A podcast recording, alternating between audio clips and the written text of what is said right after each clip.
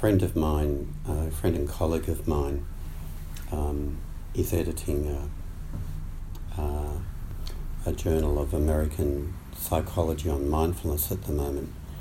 And um, late last year, she invited me to, to put in an essay for it. So I've written a first draft of it, and I just want to share with you some of the, the um, thoughts I've had about that. And uh, the general theme of the journal is um, reflecting on um, Buddhism, um, mindfulness, and the future directions of it. Um, the title of my essay, it actually comes from a quote from a, um, a, a Japanese teacher who was well known in Japan, Katagiri Roshi and the title of the essay is Going Fishing with a Straight Hook, and the subtitle is um, Reflections on Zen, Mindfulness and Future Directions. So let's just stay with the title for a minute Going Fishing with a Straight Hook. Mm-hmm. Now, from a worldly point of view, it's a very silly thing to go fishing with a straight hook because you're not going to catch anything. Mm-hmm. And that's the whole point of Katagiri's um, uh, little statement there. Nearly everything that we do in life has a purpose to it, a goal to it, and um, that's what we're educated into. Uh, that's what we're programmed into. Um, what a lot of people don't understand, I'll just talk of Zen practice rather than Buddhism in general what a lot of people don't understand about Zen practice, unless they've done it for a while, um, is that um, it's purposeless. Mm-hmm. It's aimless, it's purposeless. It actually doesn't have a goal. And one of my fellow teachers, uh, uh, Barry Magid, defined mindfulness as purposeless awareness. Now, I think that he's not actually describing mindfulness as it's used in a secular sense. What he's actually describing is Zen meditation. Think it's a very, very good definition of it. Purposeless awareness. In other words, you're just turning up to be aware of being, not whether you're going to get enlightened, as Thich Nhat Hanh's kind of referring to, or Dogen refers to. Not particularly trying to be enlightened. You're not trying to get somewhere. You're not trying to be a better person. You're just turning up to be present, to just be.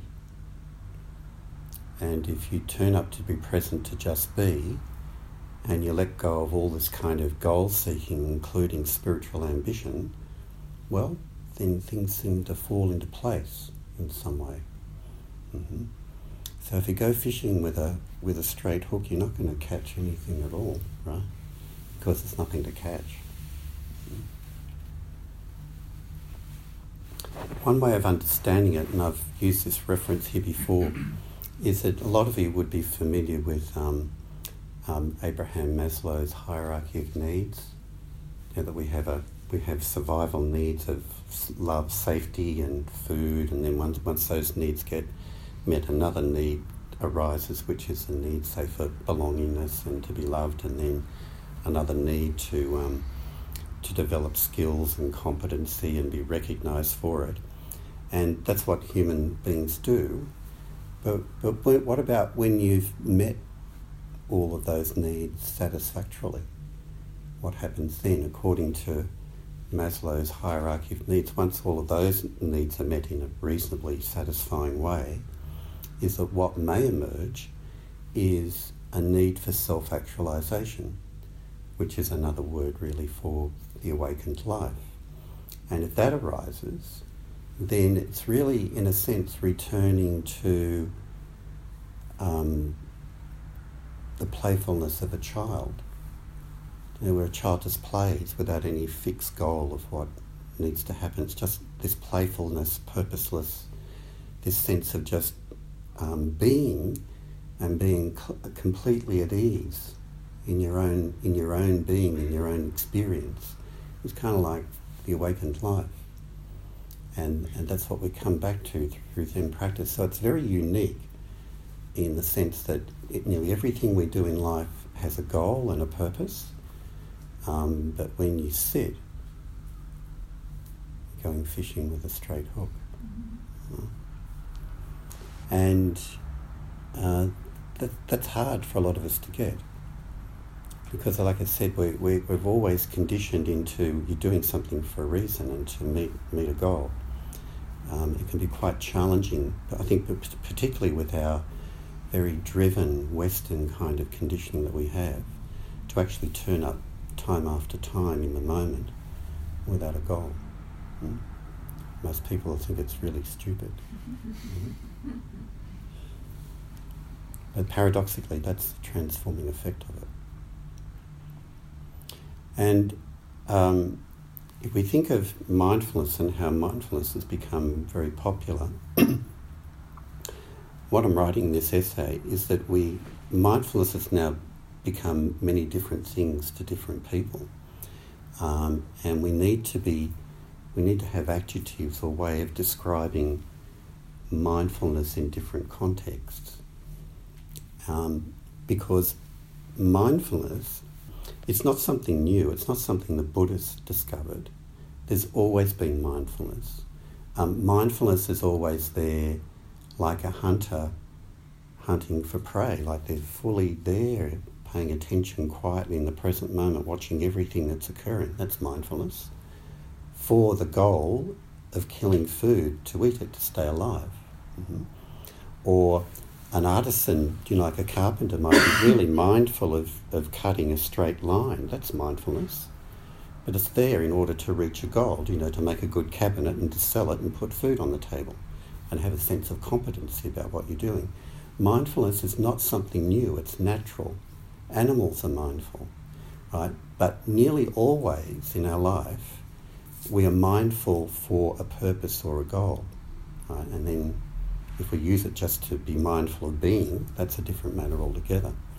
So, as a way of trying to um, clarify these things intellectually, what I'm suggesting is that we we have what we may call existential mindfulness or spiritual mindfulness, is what Zen practice is. So let's define that as Barry's definition purposeless awareness, right? And then you have mindfulness as it's used in psychology, you know, in counseling and psychotherapy and medicine. And so you could describe that as intentionally bringing awareness to the present moment for the purpose of improving mental health. Right? It's got a goal there, right? A medical or psychological goal. Or you could say it's performance based mindfulness so that you're um, intentionally bringing um, awareness to the present moment in a non judgmental way to improve the way that you play a sport or play a musical instrument or speak or whatever it is that you might be doing. Mm-hmm. So it really depends on the context, how you use the word.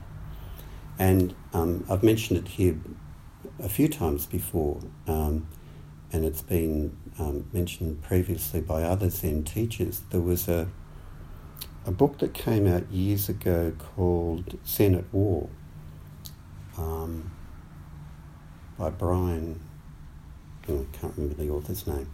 But what he was alluding to was that um, uh, meditation was used in its Zen Buddhist context, you know, to, to awaken uh, from the self-centered dream.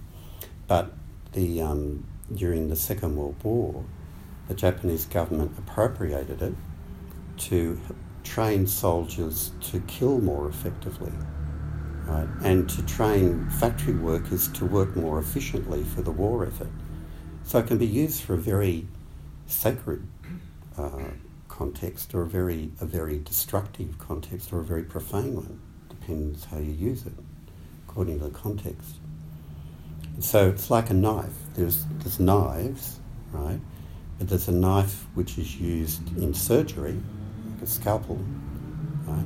That's very different to a knife which is used um, to carve wood, to make a work of art, and it's very different from a dagger, right, which is used to harm people or to kill people. They're all knives, but they all have a different function. And so mindfulness, according to the context it's in, always has a different function. And I think we should make those clearer um, as we go forward. But come back to this mindfulness in this context. Um, mindfulness may be, may be intentionally bringing attention to the present moment in a non judgmental way, um, but it's just part of the process of, of meditation. That's where you start. Um, but a lot of teachers have warned about just being stuck in the observer role. Suzuki Roshi emphasized that in the Zen Center of San Francisco. If you just stay as the observer, um, that, that's not actually Zazen. Um, c- coming back to Katagiri Roshi again, he said um, the observer is the last stand of the ego. There's still a sense there's a self there in the background. There's me observing everything and we identify with that. Even that has to go. And what a lot of um, Zen teachers emphasize a, a distinction between being a mindful observer and Zen practice Zen practice is it starts from mindfulness, but as you go along, um, the sense of self dissolves more, and and you're absorbed into life. There's not a not a separation between you and life. There's not like an observer here and life out there. You become absorbed into life. You become embedded into life. You you experience, as Thich Nhat Hanh was saying that reading tonight, you experience the interbeing of everything that is alive. And to experience that, to, ex- to start from mindfulness and to just naturally shift into absorption, that is the Zen experience. Right? That is the that is the awakened life. Not being this spectator. It's not being a spectator to life. It's being a, a player in life. Anyway, there's some of my thoughts on, on Zen and and mindfulness, and I hope that in the future you will go fishing with a straight hook and not catch anything at all. Mm-hmm.